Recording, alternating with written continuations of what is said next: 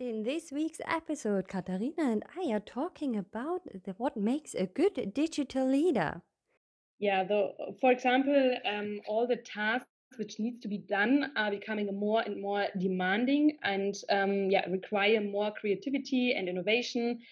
so the idea is also to kind of create a setup where we can um, yeah combine the private and professional life a bit more so that it's not only about okay i go to work for eight hours then i come back and then i do have my spare time that it's getting more and more a mix um, and this mix might help me also to to be a bit more independent and to focus maybe a bit more on the things which are important to me. So what do you do when you finish your work? Um, and i started uh, to put on a song and dance around the living room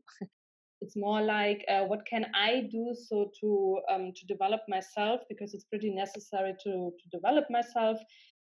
I'll see you there